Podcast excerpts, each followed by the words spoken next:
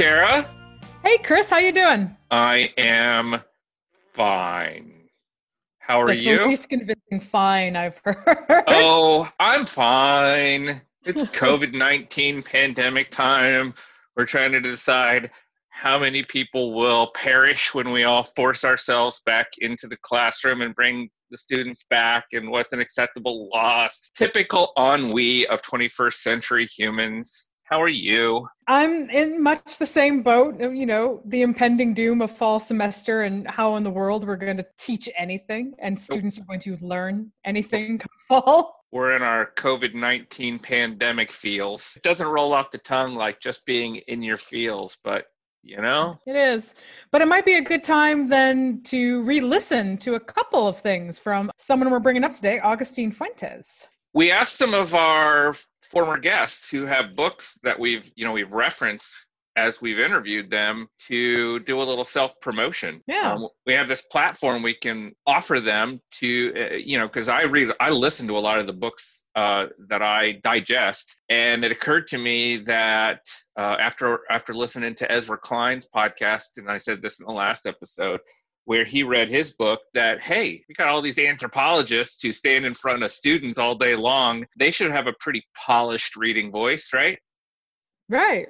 right Not awkward at all. not awkward at all so agustin fuentes was on our show who's agustin fuentes Agustin Fuentes was chair of the anthropology department at University of Notre Dame, but he has now moved on to Princeton University. And he was on our show August, I believe, or September of 2019 during one of our academic episodes where he talked about coming back from the field and kind of the mental and physical toll field work can take on somebody and then the trouble of reintegrating post field work. wow so there was a lot of words there i'm still hung up on we had august and august and then also that he is he's gone to princeton he's no longer your chair holy cannoli it's very sad.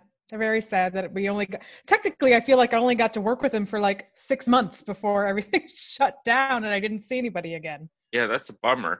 Well, the his return from the field episode was f- fantastic. I use it a lot. This year's going to be really weird because nobody went to the field, so we're going to have a whole sort of different town hall. But but, But it might be still useful of just kind of returning to society post lockdown. I think there will be a lot of things that can transfer over. Well, you make a good point, and and I had a town hall sort of meeting um, with my all the grad students in my department right after we had the interview with him, and they loved it. It was super appreciated. And they literally said to me, like, we thought this was going to be a really dumb idea where we had to sit around and talk about our feelings, but thank you for doing it. This was really helpful, and I'm glad that we did it. So, sounds a lot like parenting for me. I tell my, my kids years later are always like, yeah, you're right. So, anyway, this is not what this book is about, though, right? It's not. So that's one of the really, I guess, sad things for for you and I, Chris, is that we got Agustin on to do this amazing interview about coming back from the field, but he's also incredibly prolific when it comes to writing. And as we were discussing his books and you know getting these audio files from people reading segments of their books, we couldn't figure out at first which book it was from because he's written so many uh, and so we had to to listen through what he had to say. And uh, we'll be listening to agustin read from his new book that came out in september 2019 why we believe uh, evolution and the human way way of being. This is from the Foundational Questions in Science series. which i did not know Or- a series Wow, this reminds me a lot of another guest of ours, Barbara King, who wrote a book called Evolving God, and the first review is by Barbara King. So there you go. because she reads constantly anyone who's friends with her on facebook like once a week there's a giant stack of books that she she posts and says this is my reading list for the week and i'm just like i would kill to be able to read that much in a week anyway Well, we should get back to agustin We should. And I have a guilty little secret. It's not really guilty and it's not really a secret, but but he's my role model for academic writing and being prolific and I'm nowhere near it, but I really love the way he synthesizes work. I really love the accessibility and the outward That's the key. facing nature of his work in general and how much he puts out for a general audience the nature of the science that he does and um, so this excerpt should give you a little insight in his own voice yeah we hope you enjoy it thanks so much for listening My name is Agustin Fuentes, and I'm going to read to you a selection uh, from the start of chapter one in my book, Why We Believe Evolution and the Human Way of Being. Chapter one is entitled Belief, Evolution, and Our Place in the World. Here are three facts about who we are biologically. Number one, humans represent an infinitesimally small percentage of all life on this planet. Number two, humans are deeply and substantially linked to all other life. And number three, despite being a teeny part of the great diversity of living things, humans are amongst the most significant forces affecting all other life. How we became so significant is one of the most important questions facing humanity. Our capacity for belief is a major part of the answer. First, a little context. Scientists have cataloged more than 2 million species of life, and they estimate that this is only about 25% of the species out there. Most living things are really quite small. While life is edit while life is amazingly diverse, not all lineages are equally represented in the panoply of organisms. For example, of the 400,000 or so species of beetles, uh, they represent about close to 20% of all named species. When the renowned evolutionary biologist J.B.S. Haldane was asked by a group of theologians what one could conclude about the nature of the Creator from a study of his creation, he is said to have answered, he had an inordinate fondness for beetles. The theological significance of beetles notwithstanding, we can unequivocally state that humans are not very prominent in the overall picture of the diversity of life, at least on the face of things. Among the lineages of all living organisms, we don't really stand out. We're one of the many, many lines of backbone organisms, a thing called chordata, lumped in with the monkeys, dogs, platypuses, iguanas, salmon, and chickens. Nevertheless, despite our an anonymity in the panoply of life, we can learn from our lineage quite a bit about who we are and how our ancestry lays a baseline for our capacity to believe. The first time I looked at a cell through the microscope, I was amazed. I remember thinking, this is what we're made of. Each of these contains the secret of who we are. Buried deep in the nucleus is the DNA, the blueprint for life. But my thought was far too simplistic. Like most people, I had a fantastical view of DNA, thinking it contains the code for who we are or the instructions for making an organism. The truth is, it has neither of these things. DNA is part of an amazing intricate system of interrelated proteins, enzymes, and other molecules and chemical relationships that interact to enable core aspects of the development of organisms and their patterns of life. DNA cannot do anything alone, and it does not contain either the secret of life or a blueprint. It does, however, offer us a great deal of information about life and its relationships. As one of the oldest shared elements of most life on Earth, DNA acts as a partial record of our ancestries and our ties to one another. It contains patterns that are passed from generation to generation, recording in their alterations and preservations the histories of fusions and fissions that have characterized life from its first humble appearance as much as 4 billion years ago. By comparing different organisms' DNA sequences, we can reconstruct minute details of their lineages on the great map of life. In short, the structure of DNA and the way this structure is passed from generation to generation enable us to use it alongside the fossil record to map, to create a map of the relationships and histories of all living things. Looking at humans as part of the cluster of backbone animals, we see that we share something like 98% of our DNA with chimpanzees, slightly less with monkeys, about 80% with dogs, and 60% with chickens.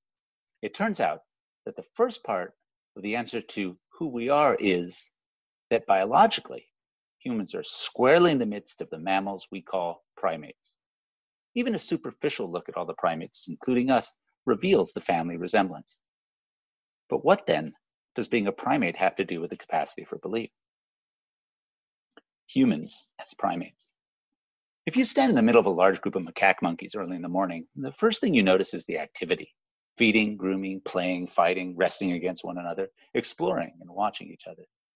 To your left, you might see a matrifocal cluster an older female, her sister, her daughter, her daughter's daughter, and their one or two year old offspring playing around them, leaning into them, grabbing bits of food from their hands.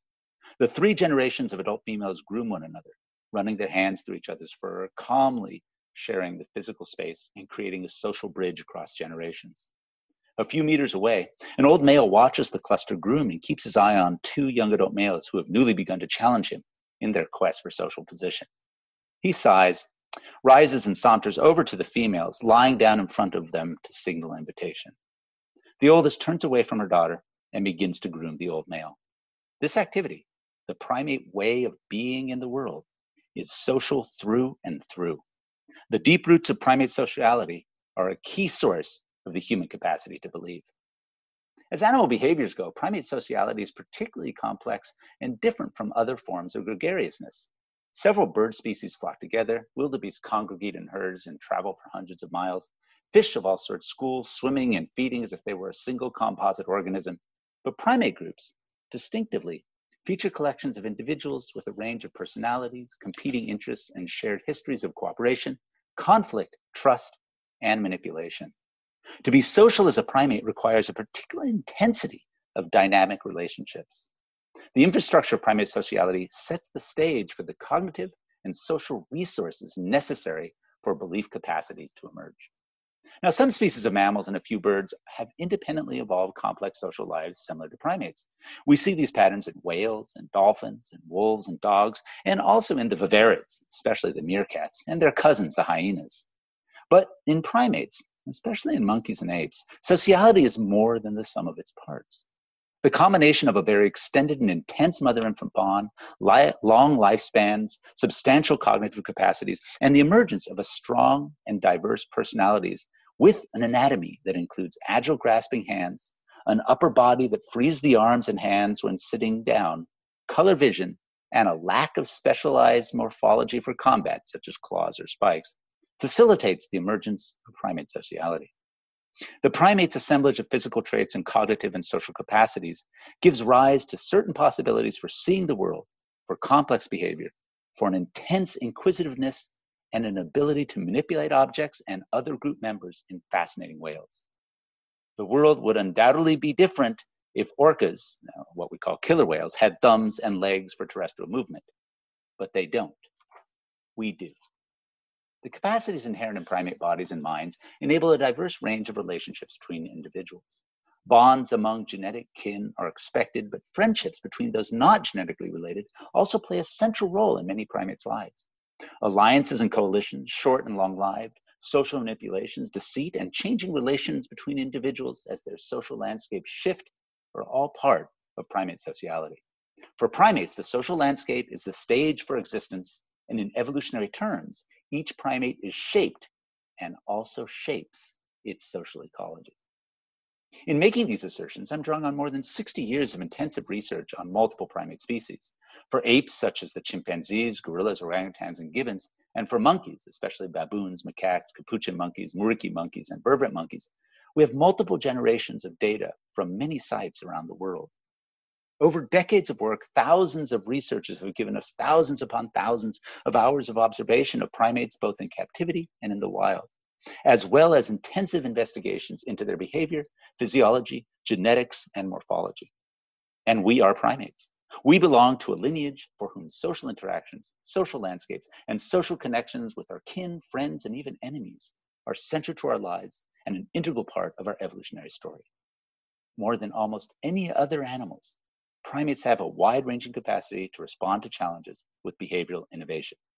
To be specific, the human capacity for cooperation, collaboration, and deep social reliance on and commitment to others, the critical social and cognitive resources underlying our capacity for belief, are rooted in our histories as primates.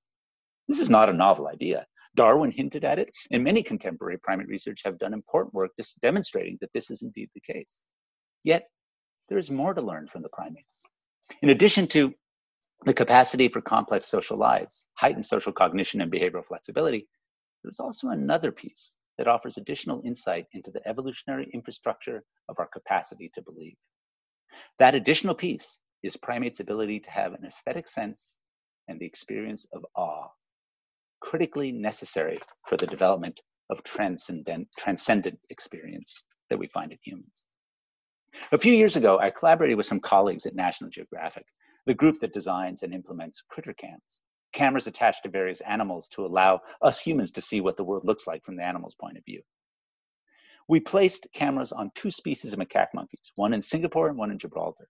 The camera attached to the neck and sat just below where the just below the chin on a swivel, such that whether the individual was sitting or walking, we got more or less the orientation and image that represented the animal's point of view. These glimpses into the daily lives of the primates are amazing, at least for primatologists. We saw feeding, grooming, fighting, playing, and the monkey's entire social world acted out in front of us from their perspective. But there was something else too. Only a few instances, not enough to develop any real scientific analysis, but something. In Singapore, a male wearing the camera climbed down from his tree and approached a large six lane highway dividing him from a forest patch and an enormous fruiting fig tree. He leaped onto the pedestrian overpass and climbed onto its roof, where he began to jaunt across the bridge, presumably headed to the fig tree. But halfway across the bridge, the monkey stopped. Now remember, we are reviewing this footage on a monitor after recovering the camera and are seeing not the monkey himself, but his point of view. He spends a few minutes moving toward the fig tree and then turns toward the edge of the walkway roof overhanging the six lanes of speeding traffic. He approaches the edge and stops, looking over. We see the image of speeding cars rushing past in both directions. Then he sits up and the frame is filled like a painting with borders of forest, a center of highways and speeding traffic, and the high rise flats in the background. It's a stunning view. He sits motionless, watching this panorama for several minutes. Then the image shifts and the fig tree flies back into view and gets closer and closer. In Gibraltar, a female macaque named Sylvia wore the camera for us. She provided a dynamic, exciting day of footage. Sylvia's hands as they groom her young son, her spats with the male and female, her hands foraging for flowers and grasses along the peninsula's steep cliff faces. But in the late afternoon, she stops. She sits high up on the western face of the Rock of Gibraltar, overlooking the strait from which we can just make out the outline of Jebel Musa, Gibraltar's twin mountain on the north coast of Morocco. We, the three researchers, are mesmerized by the beautiful scene. But Sylvia's not done. She shifts her body and head slightly, and we gasp.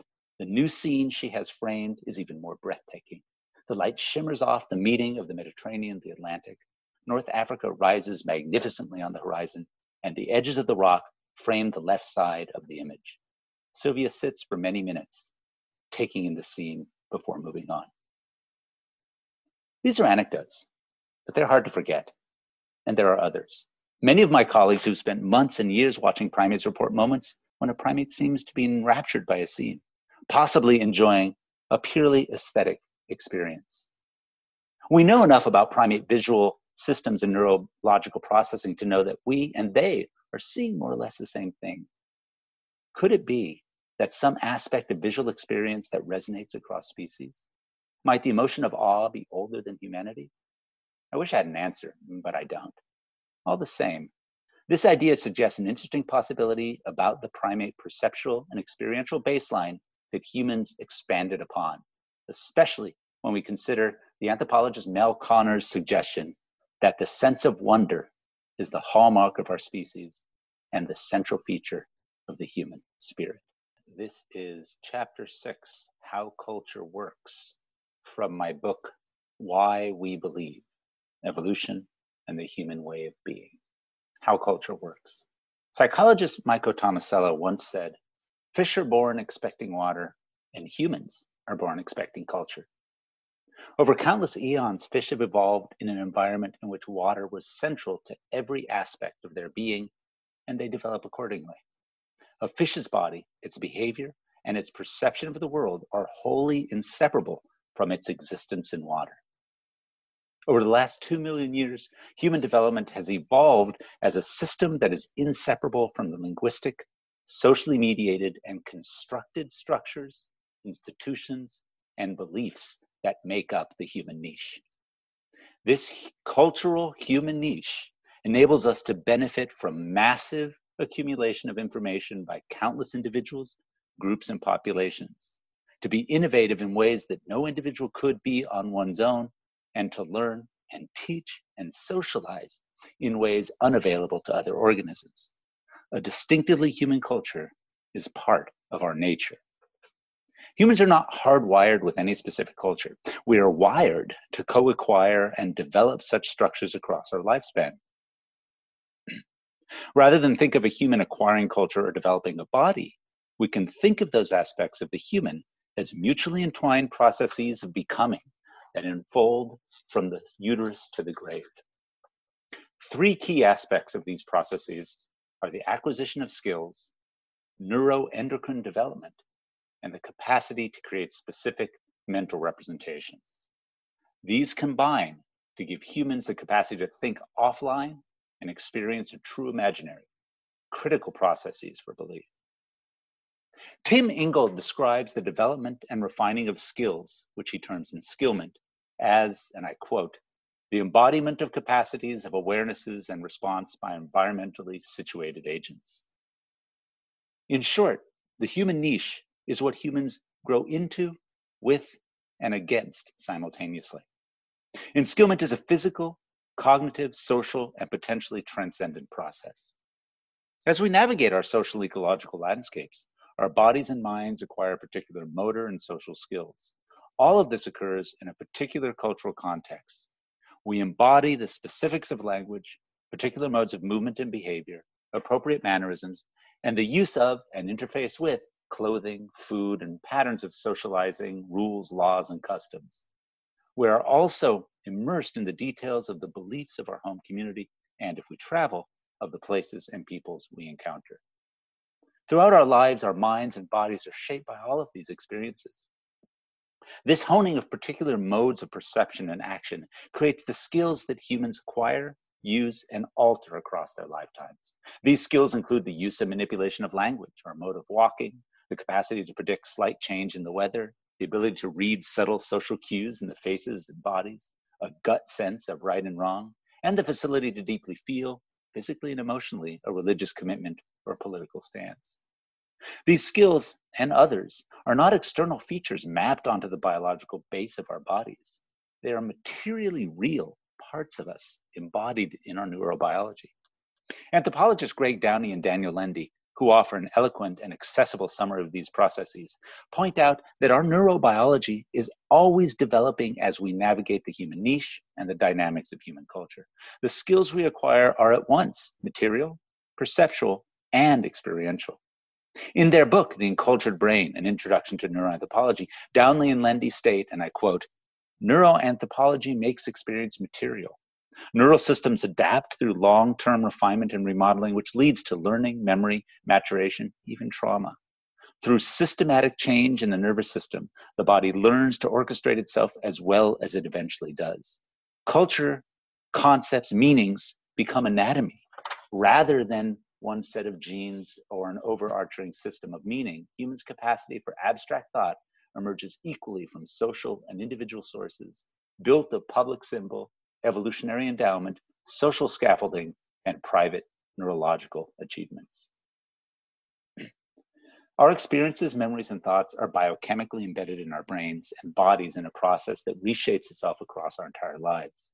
Our development in the human niche is literally co constitutive with our neural and endocrine systems. This combination, the neuroendocrine system, is the amalgam of bodily systems responsible in us, as in all organisms, for maintaining homeostasis, that is, regulating reproduction, metabol- metabolism, sleeping, eating, drinking, energy utilization, and blood pressure. In many socially complex organisms, these neuroendocrine systems are often called psychoneuroendocrine because they are well understood to be in constant mutual interface with the social behavior in social communities and in humans with the experience of cultural institutions and processes. Our bodies are literally cultural organisms. Cultural experiences are integrated into our skin, our muscles, our nerve fibers, our neurons, and our entire physiological systems. And this process is central to the development, makeup, and function of our brain. One obvious way this plays out is how different people from different cultures interpret tastes of different foods, perceive hot and cold temperatures, even on which aspects of a painting or landscape their eyes first focus. Take two identical twins, separated at birth and raised apart, one in northern Alaska and the other near equator, the equator in Brazil.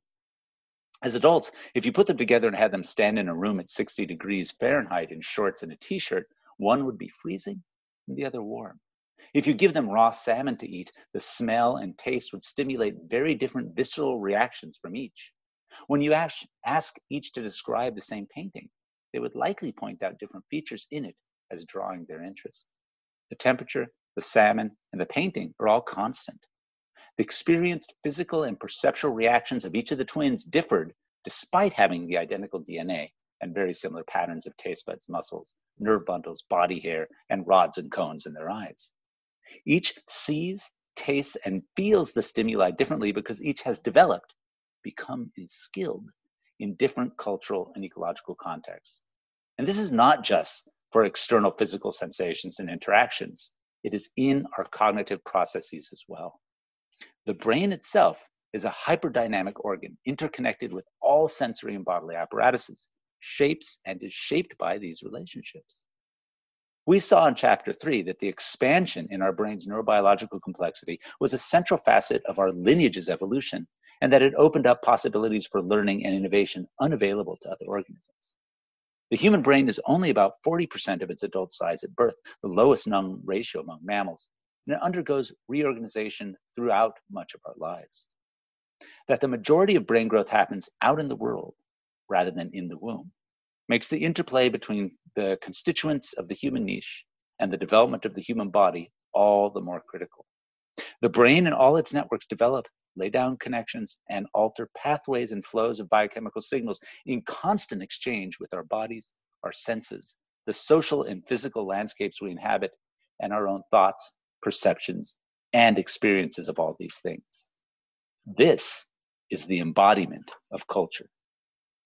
Recent cognitive science argues that our cognition is simultaneously enacted in our lives, extended beyond our brain, embedded in the social fabric in which we exist and are embodied, physically part of us, through the psychoneuroendocrine system. Downey and Lende are speaking literally when they say that, quote, cultural concepts and meanings become anatomy, end quote. As we develop in our niche of human culture, our experiences and perceptions shape and are shaped by our neuroendocrine systems, developing an anatomy and physiology that are part of the niche's cultural dynamic. That anatomy and physiology interact with the world to construct the very niche that shaped it. It is by this process that humans develop skills throughout their lives. It is not only physically that we interact with the world. One reason the human niche is particularly dynamic is our capacity to be cognitively unrestrained by our immediate material context. Like the fish swimming and becoming in water, humans are immersed in and constitutive of a semiotic ecosystem that includes substantial symbolic components and a continuous potential for the imaginary and the transcendent. Thus, unlike that of the fish, the human niche is shaped and bounded by things that are not always material or physiologically perceptible. Humans can see the world around them, imagine how it might be different, and translate those imagine, imaginings into reality, or at least try to. The human experience and thus our skill set, our perceptual reality, is not limited to the tangible or the material. It is clear that complex and occasionally immaterial mental representations are a central process in human culture, and that the system underlying these capacities is especially salient in the contemporary functioning of the human niche. It is the dynamic combination of our psychoneuroendocrine processes, our capacities for and patterns of enskillment, and the complexities of the human cultural system that enable us to develop and deploy particularly complex mental imagery. This process gives us the mechanism to believe. There we go. So apparently we're recording. We're going to see. We are recording. Ah! From your Zoom in in South Bend, Indiana, technically Notre Dame, Indiana.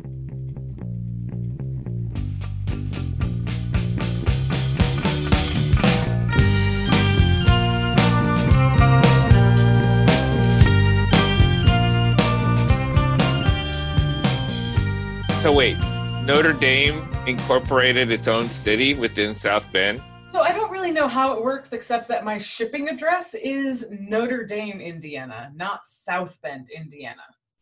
So Chris, welcome back from summer and welcome back to the Sausage of Science. Thanks. It's great to be here, Cara. How was your summer?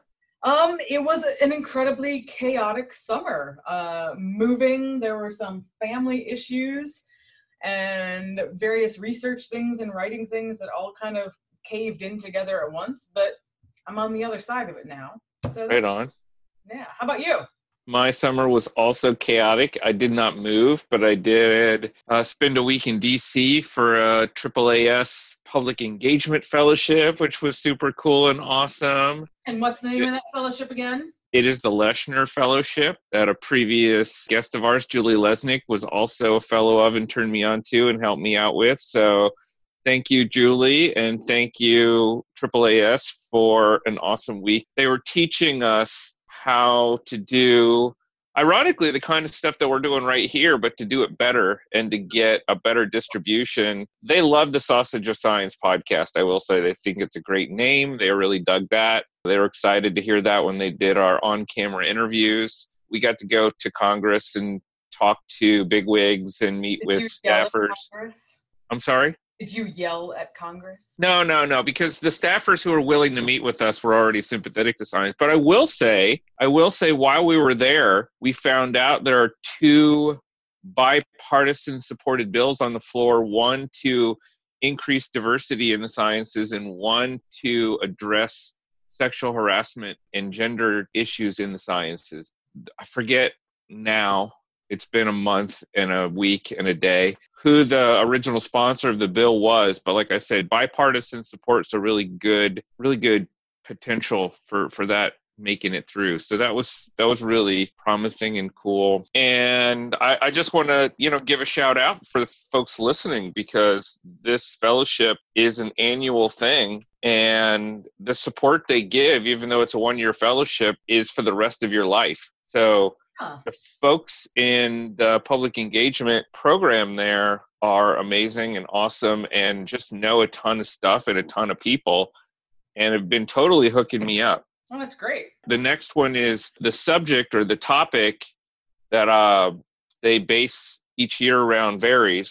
So my year was human augmentation. So I applied because my tattooing research is, is a form of human augmentation. And the next year is artificial intelligence. Oh, interesting. Really cool. And you only have to loosely make the argument because they're very generous in accepting. They really want diverse fellows from a lot of different disciplines, and they love anthropology and want more anthropologists. No, that's great. Um, I'm trying to find because it was on my calendar when the application is actually due.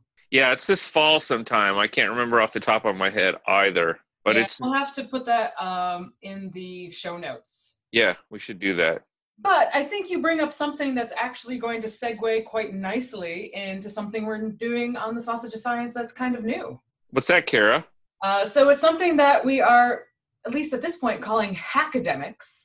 And it's going to be a series of podcasts that will release in our regular rotation, but maybe every other one, uh, that talk about different skills and different issues that we both need and face in academia, and hopefully give you some helpful advice uh, for managing some of these trickier things. So, for example, uh, you brought up sexual harassment. Uh, we're going to hopefully have Kate Clancy on the show to talk about basically hostile environments and what you can do uh, to help combat that but also what to do if you find yourself in one of those situations. Who can you go to? Who can you talk to? We're also going to talk about things like alternative teaching methods, imposter syndrome, uh, demystifying the publication process.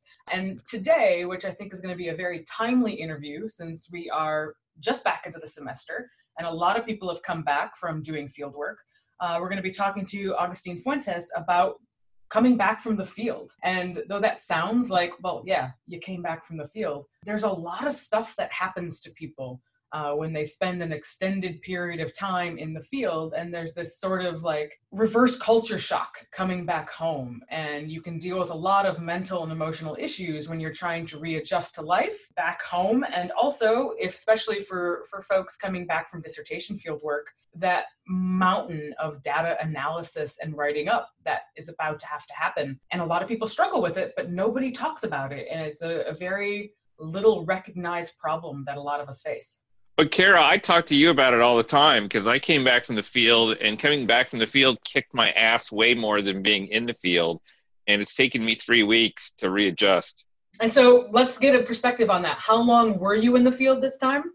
For almost a month, about as long. I was about in the field about as long as it took me to recover from being in the field. But that's the thing. I mean, and it's different for everybody. And so, you know, part of me, I wanted to share my own story from my dissertation fieldwork uh, and coming back to kind of set this up. And I know Agustin has a story as well that he's going to tell.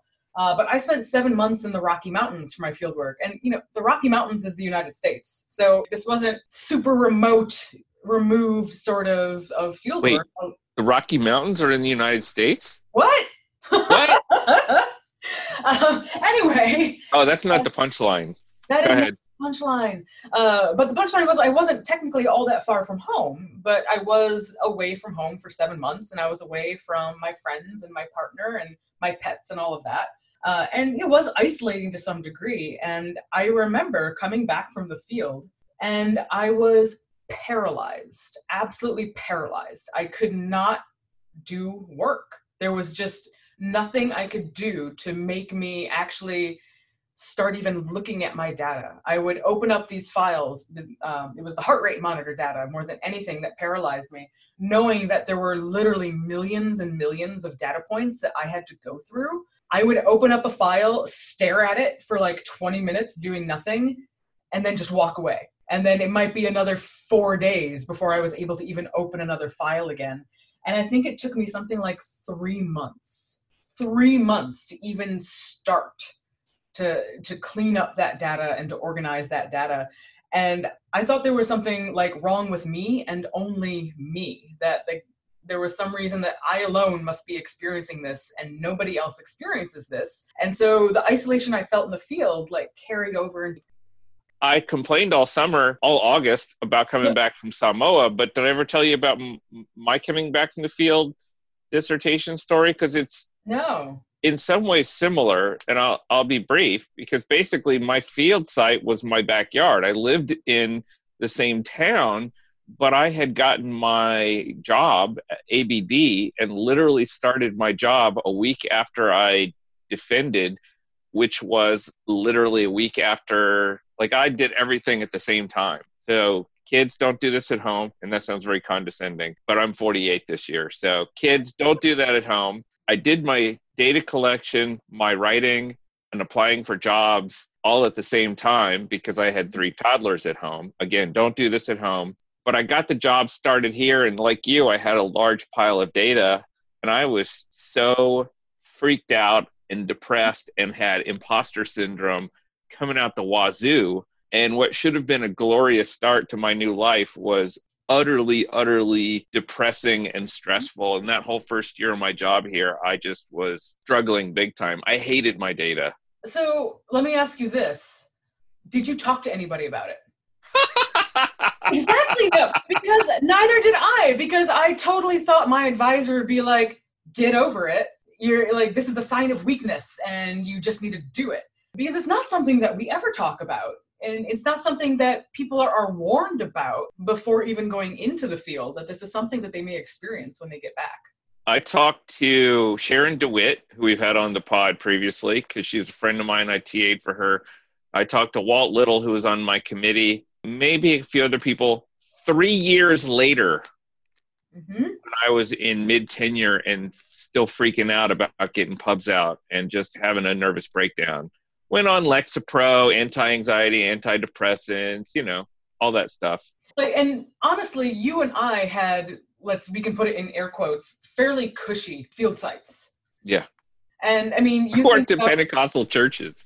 Yeah, no no threats there. Think about people who work with immigrant communities. Oh, I know. Vulnerable communities, and they probably see horribly traumatic shit but they're dealing with processing those experiences. Sure. Well, that's why, you know, a few years ago we put together a session for AAA on sort of some of these kinds of things. And Rebecca Lester at WashU is a psychological anthropologist and a psychoanalyst who works on reflected trauma. And, you know, my wife is a therapist. They get supervision hmm. therapy so they don't internalize that stuff and so they can deal with it. And Rebecca, from what I understand, does something similar with her students. She works, helps them work through that reflected trauma so it doesn't traumatize them. Mm-hmm. And I always thought that was brilliant. Yeah, that's fantastic. And we're hoping to get Rebecca Lester on the show for another episode of the Hackademic series, aren't we?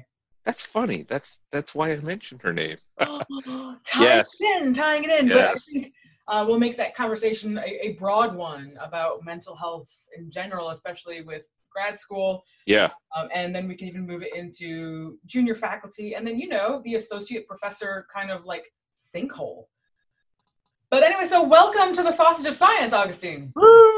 Finally, finally. Uh, and so, as I told you, and we've actually just been telling all of our listeners, we're starting this new series called Hackademics, uh, where we talk about different issues that people in academia face and also different skills that people might want to develop.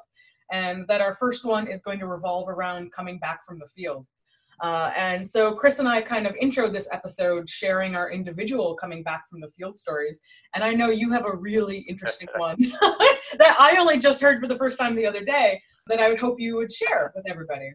Sure. Yeah. I mean, and this is uh, to be clear, there are a lot of issues coming back from the field. This is specifically about coming back from long-term dissertation research, right? So, and I think I think there's a particular reality associated with that there's also issues from all other kinds of coming back from the field, but this one, you know, the big dissertation going out and coming back is, is a big one. So basically, in a nutshell, you know, I did my dissertation in Indonesia, sort of left the US, left UC Berkeley, uh, went out, spent a long time, long time, uh, many, many months uh, in Indonesia. My work was in the Mentawai Islands. So it's a small, extremely remote islands off the west coast of Sumatra, sort of the edge of the planet, nothing between them and the coast of Africa except for the Indian Ocean. Really, really impressive area, but difficult. So during my uh, dissertation experience, I mean, it was really a life changing experience. In retrospect, really good, but a lot of stuff went down, and you know, some of it was fairly traumatic. And, you know, during my time there, as happens to a lot of people, stuff happens to relationships, stuff happens to sort of life and your perspective and your experiences. And all of that happened to me. So I'm flying back on Garuda Airline. That's it. I'm done. I'm coming back from the field. Uh, there was actually some issues that made me come back a little early, like logging and giant truck accidents and ships sinking. So it was a little, little crazy. But um, so I'm coming back. In those days, the Garuda Airlines flight, which used to doesn't fly to the U.S. anymore, but used to stopped in multiple places, but stopped in Hawaii on the way back. And I'm just sort of, I mean, I'm just gonna be honest. I was, you know, traumatized coming back and like, what am I doing? Questioning everything. What's going on?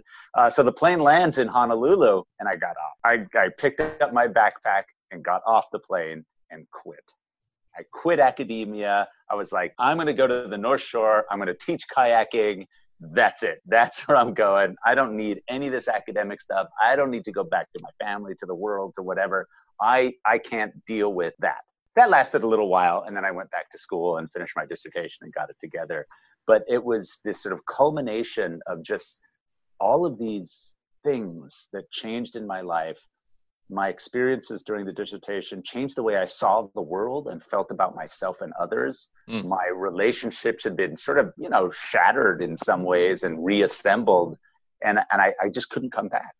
Mm-hmm. I couldn't imagine analyzing data and sitting in a classroom or being in the academy after living on the edge of the planet in the middle of the rainforest, you know, in, in, in a very, very different way.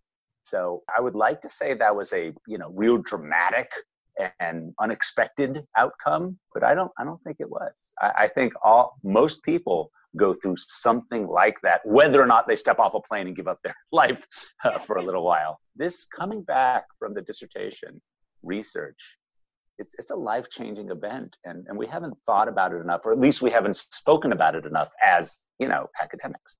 Mm. And Chris and I were talking. Uh, we we both mentioned that we didn't talk to anybody about these things we were feeling because I know personally I felt like I must be the only one feeling this way.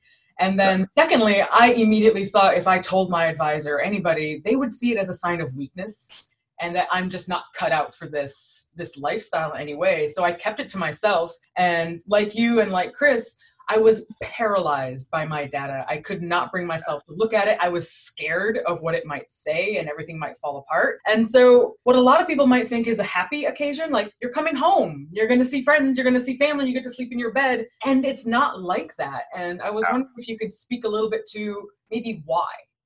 Uh, and you went into that a little bit with some of the traumatic experiences, but but why do we go through this?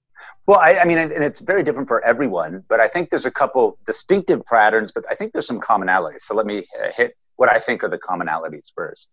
And that is if we do this anthro thing, right, we're already training ourselves to recognize there are multiple successful ways to be human, right? Many successful ways to be human. There are many life experiences out there. And we're probably going to some place or to live some way for a little while that's really different from the way we were living or we're accustomed to living. So we're jarring ourselves out of our complacency and our sort of security into a new place to learn, to to understand, to do some analysis and, and some research. I think that shifts your head. I think that changes the way in which you see the world. And most people, I know I, did not think about what happened if I left point A, my home, or right, what I'm used to, went to point B, something totally different, changed as a human being, and then came back to point A without even thinking that things have changed, right? And so when you come back, I think a lot of things are difficult because your perspective, your world has changed, but what's around you may not have changed, and you can't share it. You can't communicate, right? People didn't undergo your experience, and many of your friends, especially like family members or other people not in the academy, have no idea what you're talking about. And little interest a lot of times. Right, right, right. You know, yeah. Um, so, you know, two things that reminds me of one, my first PhD student never uh-huh. made it back. He's still out there. So I know exactly what you're talking about. He expressed all of these frustrations from the field.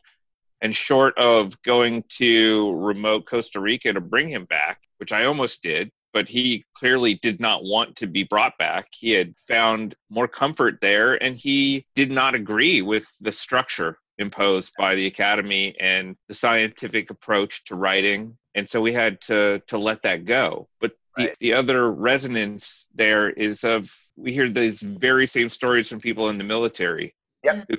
go off and have traumatic experiences whether or not it involves guns just being in this other place and the only other people they can relate to are the, the other people who right. went there because you come back everything here is the same but you're different right right and if you're doing as i said this anthropology thing you're really different because not only have you seen another way to be in the world right? But you understand that this is a valid way of, of being, right? And you can't do it, but you've experienced it to a certain extent. You've sort of your mind has been blown, it's changed, structured, altered in a different way. And then you're coming back. And one of the things I found that drove me crazy once once I actually did make the commitment to actually come back and get back into the thing is I couldn't talk to people hmm. about my experience. People would always want to ask questions, but then they wouldn't, I couldn't verbalize it or I didn't know how to exactly articulate it. Or even when I was doing my data initially, you know, I was starting to analyze data. I'm like, I, this makes no sense. What the hell am I doing? This hmm. is horrible. I blew it. This is a travesty. And this is some of the frustration I've heard from from the students as well. We're trying to fit what is inherently not neat and tidy and elegant right. into theoretical models Right. And so the ubiquitous complaint of having to simplify our research experiences so much to translate them for an audience undermines the inherent complexity of what we experienced. And we are misrepresenting everything that right. we went out there and saw but this is why we got to really think about what a dissertation is and how we sort of envision that right? So a dissertation that is is this distinctive contribution to a broader anthropological landscape by a student right? By an individual by a scholar. And so many of us were trained in certain ways that you know this is the right way to phrase it you know this is the theory part or it has to be this way or it has to be i'm trying to pull back and a lot of people disagree but it should be like what do you want to say?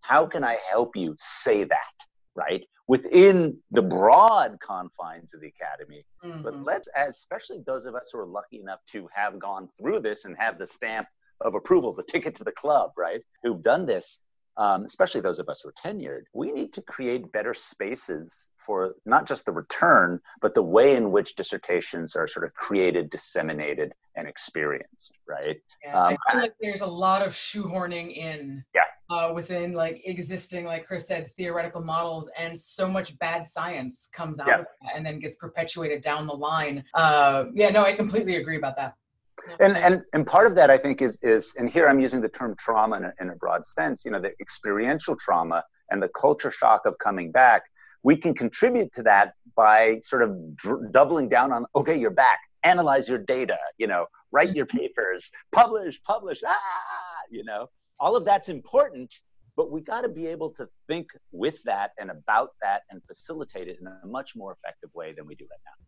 And I want to I want to like hit on that a little bit more because this whole coming back from the field experience, we don't talk about it. People don't acknowledge it, none of that. Why do you think it has been ignored when it kind of seems like a universal experience to some like there are commonalities and there are differences, but universally people struggle when they come back. So why have we ignored this? From my generation and before, it was the straight up macho colonialist crap. It was this whole idea that basically, and here I'm going to use the term man up, go out there, pioneer, cut some trails, do your thing, bring it back. Otherwise, you're not really an anthropologist. Mm-hmm. Uh, you didn't study real, you know, you didn't you didn't suffer, so it can't be any good. That was awful. That was horrible. If I had been sent out with a team of colleagues, even two or three people, my, my dissertation would have been so much better. The data would have it would have really worked. Um, the whole idea of sending someone to the somewhere randomly different and making them do something by themselves I'm sorry, that's just stupid. That's not good intellectual engagement. We need infrastructure. We connect them. We need to sort of, you know, help facilitate this kind of the dynamic that like before, during, and after has to be thought of a whole project, right? Not these distinct entities. I mean, when I was at Berkeley, when I went to the field, you used to have to withdraw from the university. This is still in a lot of places. You have to like withdraw to like go do your field work and then sign up again. That didn't send the right message. Mm-hmm. Yeah. Because they kind of didn't expect you to come back. And they were preparing for it. So i think you know one thing that we've been trying to do or i think is important is to let you know talk with students beforehand. Now they'll never believe you right? I mean you'll tell them how complex and but you know try to prep beforehand. And then when they come back is, is what we're trying to do here at least is like provide a venue so all the students are coming back in a particular year that cohort let them get together facilitate you know give them some funds to get together and have dinners or beers or coffee or whatever. Create a peer mentoring network so that people who've undergone this experience can talk to one another. I think that's important. And the other thing is, we as faculty need to be ready to understand that each student is going to deal with this differently. Mm-hmm. And so be ready, be flexible, don't expect people to do what we did. So, for faculty members and mentors just across the board who may hopefully be listening to this episode and have mentees who have just come back from the field, are there any signs that they should look for? Because yeah. if they're just now hearing about this for the first time, that prep before going to the field did not happen. That you know that talk about what you might experience coming back didn't happen. So now, after the fact, what should what should they be on the lookout for? What signs should they be looking for? I mean, I think uh, critical, important, very, very clear things to watch out for is a kind of sort of clear depression, right? A sense of like disconnect, a lack of interest in the project or the data. All of those things are actually normal. That's to be expected. That doesn't mean they're good. It just isn't something to freak out about. It's something to, to be mindful of and to be compassionate about, right? I mean, I think this is one of these critical things that the academy can't just run on sort of productivity and efficiency, right? We've got to think of where does compassion come in. And so I would argue mentors should be looking for the students and asking, okay, what can I do to help? What can I do to sort of make this a space where you can sort of work your way back in and also be ready to be like if the student's like i can't do it like okay don't do it right now let's figure different ways to get you back into the community, the intellectual landscape in the academic community of the department or, or the school or the center or whatever, without trying to say produce now, right? And so I, I think there are many ways. I think it's going to be different for every individual. So those some of the signs, right? The sort of depression, sort of a lack of interest. I'd also, you know, ask things about health. You know, so many people are going to come back with different sort of shifts in their physiology or just even a, a different diet or a different sleeping pattern and be there to talk with people and let them know that's okay. It's okay to feel really funky for months after coming back. Yeah. We were just talking about that. I was gone this summer for one month, three weeks, and it took me literally three weeks to recover right. from the jet lag, from being back with different allergens, right from being ready to do things again and you know uh, something serendipitously happened because i'm still processing you made the point that coming back from the field for from dissertation and later is is different but but there right. are some parallels right yeah. Yeah. one of the things that i know now is that as a tenured person, I can talk about everything I want to talk about because I, I have that liberty. Right. So I, one, I don't feel compelled to come back and write the paper right away. Right. I come back and I write something for a blog, for something very maybe superficial that doesn't dig down in the data, but that gets at my impression and that gets at some of the issues that I'm, I'm just hanging on to. Right. Yeah. That is so right. And it, it, even a blog is not superficial. What if this sort of fiction, a narrative, a poem, uh, yeah. sort of a, a, a general musing get that moment, that expression. We're so constrained when we make people write the academic, which is one of the most boring modes of writing on the planet. So, yeah. you know, why would we want to constrain that initial exuberance of possibilities of, of reflection? Yeah. Mm-hmm. Yeah. All those words that you just said, exactly. Like whatever you feel like writing, write, because then later you'll be jazzed to write the other stuff right. and you'll have already practiced. And the other thing is doing what we're doing right now which is talking about our experiences mm-hmm. as the mentors and normalizing it because I came back this year and talked about my experience and it, it, it, digressed into addiction history and all the stuff that I've been through to normalize all that. And I had a grad student turn around and say, I've been holding on to this for a long time. You gave me the courage to share this. And now we're all back on track. Right. It's amazing how much relating can can help everybody. I think there's also something to be said about documenting the qualitative context. Mm-hmm in mm-hmm. which you experience the data collection in which the data was actually collected because that could have a huge impact on later analysis. And the further you get away from that the less that context is still there and fresh in your mind. So just kind of putting that down and writing that all out i think can be a very helpful process in putting what you have done in the greater context as well. That's how you do good science right? I mean the science is better when it is not detached from the experience the emotion just the, the morass of it all. We keep thinking that neutrality or cutting the science off from the rest is the way to do it. Look, we now know, right? Look at the last couple hundred years of people doing that. Bad. They did crappy science in many cases because they didn't really understand that biases, overloads, traumas, ideologies, that's who we are. And understanding how that influences being aware of it uh, helps us actually do, I think, I think a better science. But I want to come back, Christopher, when you said, I think, this idea of just the baggage we all bring. And as mentors, recognizing that, and this never happened for many of us, particularly in the older days, recognizing that, you know, the academy, anthropology, the profession, uh, we got to be more compassionate and real and human, which mm. is funny for anthropology, about how we do this stuff. Yeah. Right? Either we admit that there's a bunch of humans here playing with knowledge about other humans and mm-hmm. deal with it, or we're going to keep having the same problems that economists, psychologists, and uh, you know the chemists have. Yeah, I've, I always found that to be one of the biggest ironies, and it didn't even occur to me till a few years ago. But now I try to point it out. We study families, we study emotional support that people get and give each other.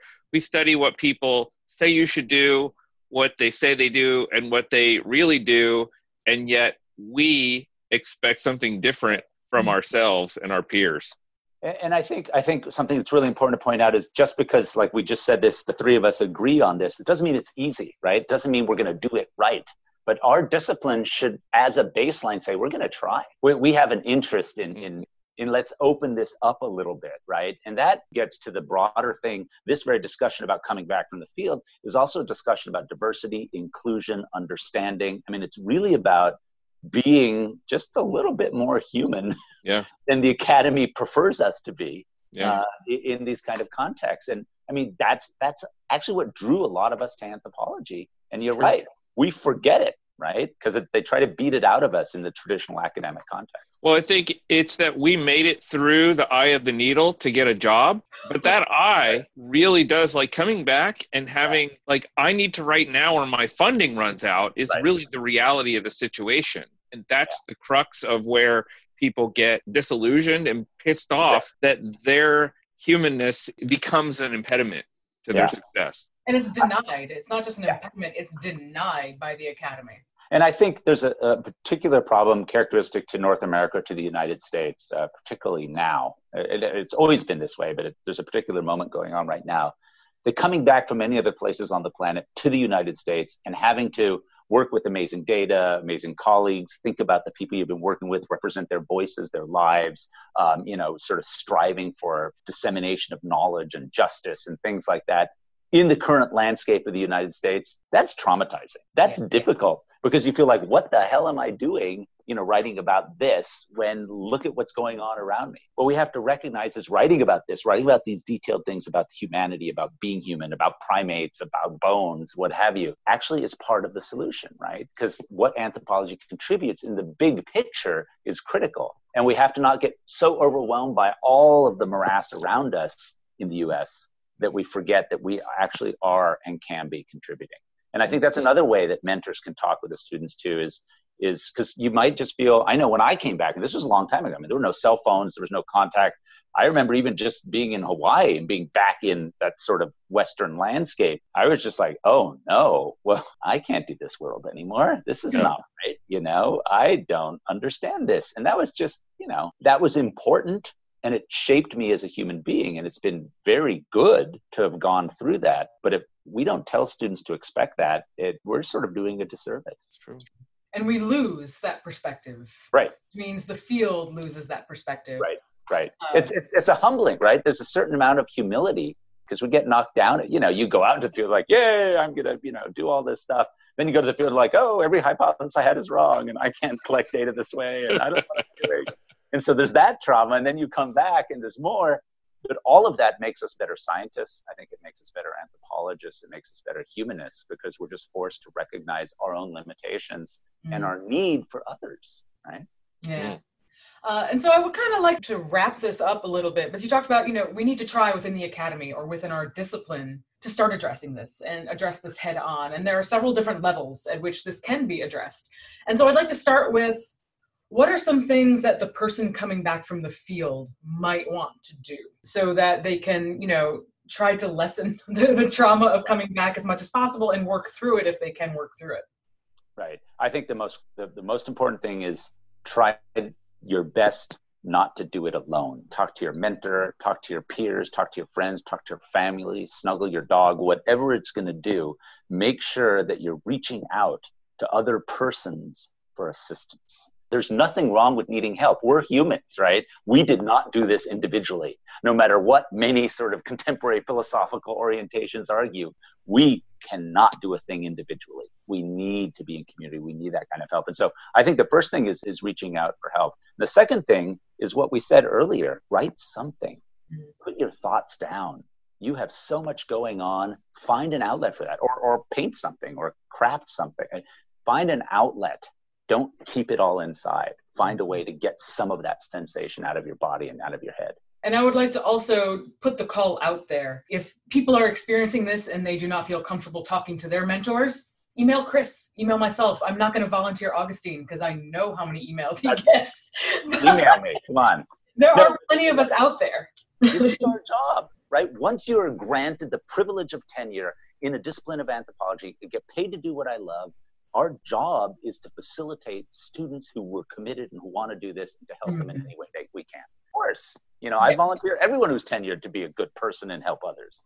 For sure. I, I want to echo that and say students all the time apologize for taking my time. But you know, the most fulfilling experiences I've had lately are helping two graduate students who were in the thick of things and struggling. And I'm grad director right now, so it's my job. But I asked to be grad director because I enjoy working with grad students and I want to take what I have learned and use it for good there's something else I want to point out. Yes, what can people yeah. do? So I, I, talked about what sort of mentors can do in that kind of sense, but here's what uh, peers, what other grad students can do. If you see one of your colleagues who's coming back, you know, and you recognize these signs, reach out to them, invite them to coffee, go grab a beer, go grab some tea, go for a run, play chess, whatever it is, go see a movie, do some kind of social thing, bring people in the fold. Don't let them be or try not to let them be isolated because when you get all in your head, that's when the things happen. What departments can do or should be thinking about doing is can we sort of develop programs or, or ways in which we as a department acknowledge this as a reality and then, you know, bring everyone who's coming back from the field together to talk about it, provide them with some funds to do stuff about it. Um, Uh, are we very, very clear that there are resources for both psychological and physical health and wellness? Uh, do is this part of our standard communal culture that we acknowledge this is an issue? So I think graduate students, faculty, and departments can can really be doing things even just by saying at a public level within the department, this is recognized, this is what happens, I think creates a bit of a space. And, and so things like that are important. But we also, we just really have to look out for one another and do our best to help. Let me just, before we wrap up, uh, let's drill down on this and just a little bit more because you, you and I, Agustin, are both in positions in our departments where we can create a program. Do you have a vision for what a program like this looks like that I can implement today here at the University of Alabama? Well, what we've tried to do in the last couple years, last year and this year, is when we have because we are a new graduate program. So last year was sort of our first cohort coming back from the field from their dissertation research. And so what, what we made available to them was some funding and said, look, we're not going to force anything, but here's some opportunity. If you guys want to get together, um, we'll pay for it. Just do it socially, do it professionally, do it whatever, figure some things out. And we're offering that again this year. It's had mixed success, so we're trying to figure out what the best way to do that. Another thing is to bring them together as a department. We're going to do this year sort of formally and say, hey, we're bringing together the DGS and the chair. We're going to acknowledge this coming back. We're going to talk a little bit about it and then offer them this opportunity. You want to get together? What can we facilitate?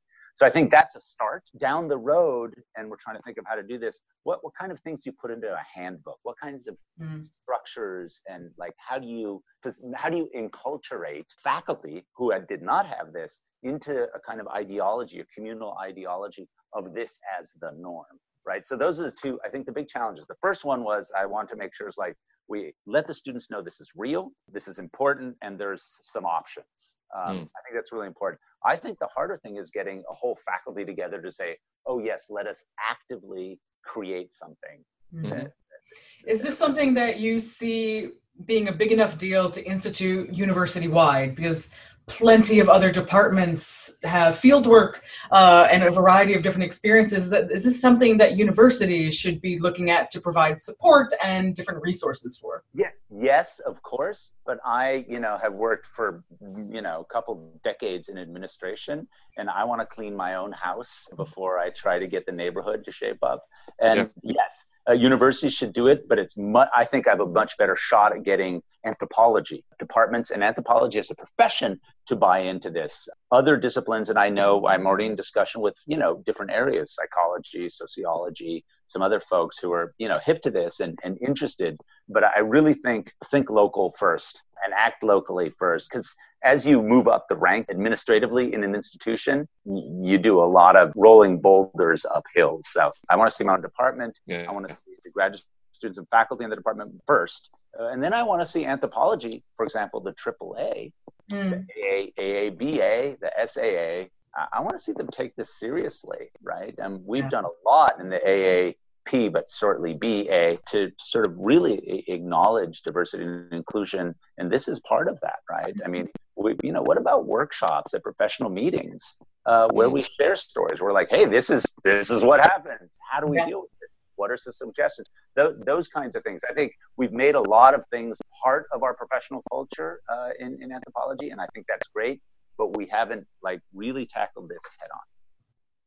No, that's a great suggestion, and maybe there will be proposal now for, for the uh, the next meetings. I think that'd be fantastic. Chris, any more questions from you? Uh, a million, but I'm gonna hold off because we're we, we've already gone long. These, you know, no. What I'm gonna do right now is I'm gonna go talk to my chair, and we did it. We just did an orientation for the new students, but I'm gonna go schedule one for the returning. Uh, those yeah. just came back from the field. That's a fantastic idea. That's great. Rock on. Uh, Agustin, I can't thank you enough for coming on. I know how busy the first week of classes are, especially for the chair of the department. So thank you so much for giving us your time and your stories and your advice on this because it's critically important and no one talks about it. Well, it's been my pleasure. Uh, this is a great podcast, and this kind of sort of out of the box, you know, innovative and interesting engagement is what anthropology has been about and should be doing. And now that we have the technology and media to do it, for sure. So, for those folks who want to ask you those questions or just find out more about you, and I know you have a new book as well. Oh yes, how, right. How do they? What's that new book called? The new book is called Why We Believe Evolution and the Human Way of Being. It's out September 24th. And how do folks reach you? A Fuentes at nd.edu. And uh, I'm Anthro Fuentes on Twitter. Contact me, reach out. I'm glad to chat. Cara, are you on the social? Where'd that I'm come on social from? media, but this also means we need to get him back on once the book is out so we can interview him about your research rather than, you know, the sort of really interesting part of the field. Uh, but yes, I am on Twitter and I am at Cara Ocobock. And I'm at Chris underscore ly and a million other things. Just Google us. We are the Sausage of Science. Like us, share us, rate us, uh, and thank you all so much for listening. Thank you. Talk to you soon.